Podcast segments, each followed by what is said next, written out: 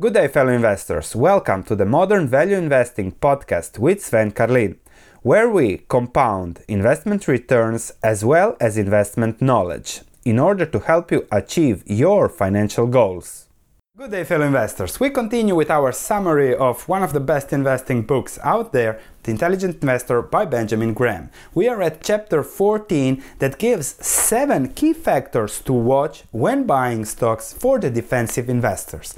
So let's dig into the seven factors to watch to buy the best stocks. So, the summary you have to look at size, sufficiently strong financial condition, continued dividends for at least the past 20 years, so becoming a dividend aristocrat, no earnings deficit in the past 10 years, 10 year growth of at least one third in per share earnings, price of stock no more than 1.5 times net asset value, book value, and no more than 15 times average earnings of the past three years.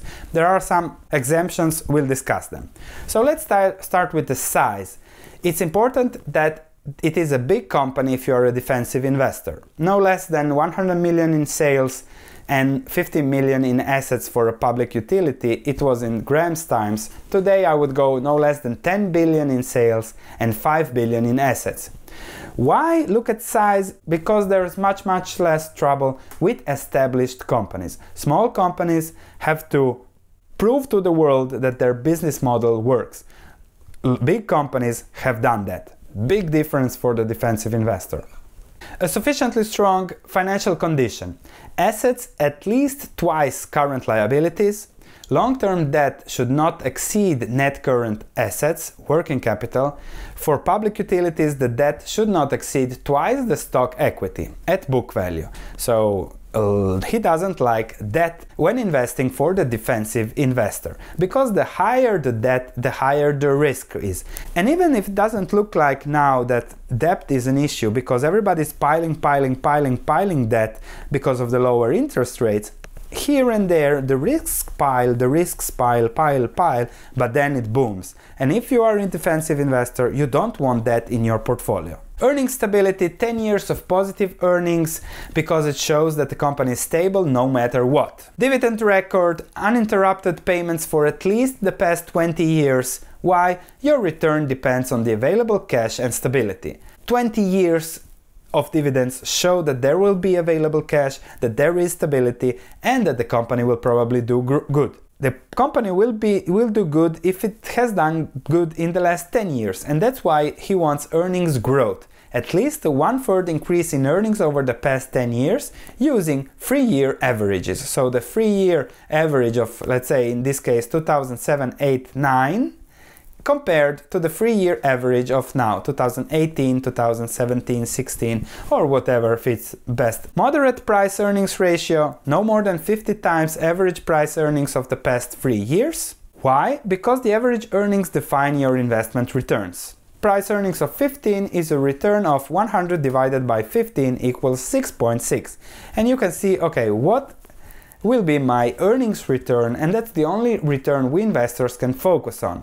Moderate ratio of price to assets. Current price should not be more than 1.5 times the book value last reported. Why?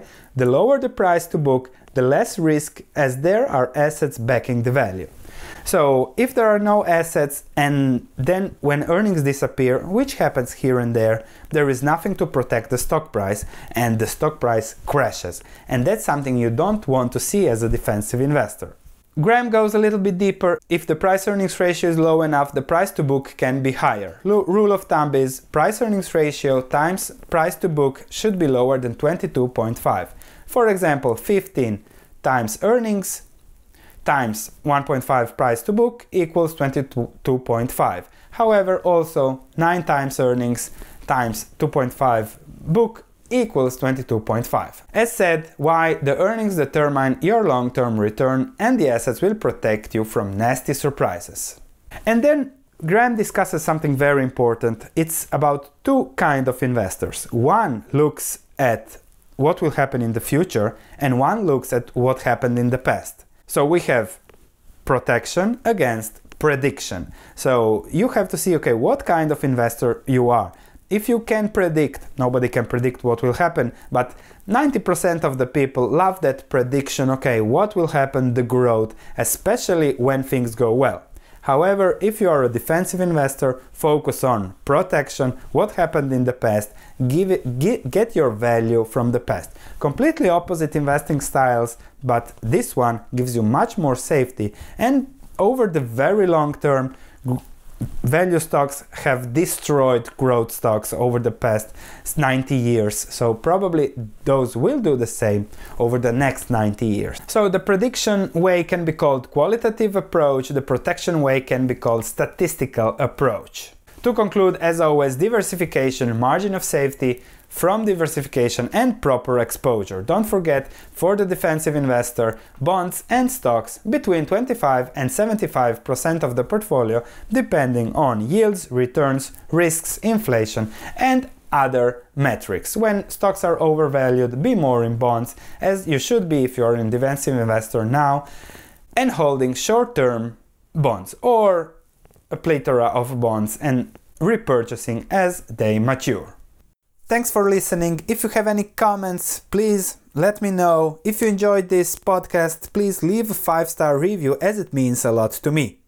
Thank you, and I'll be speaking to you in the next episode.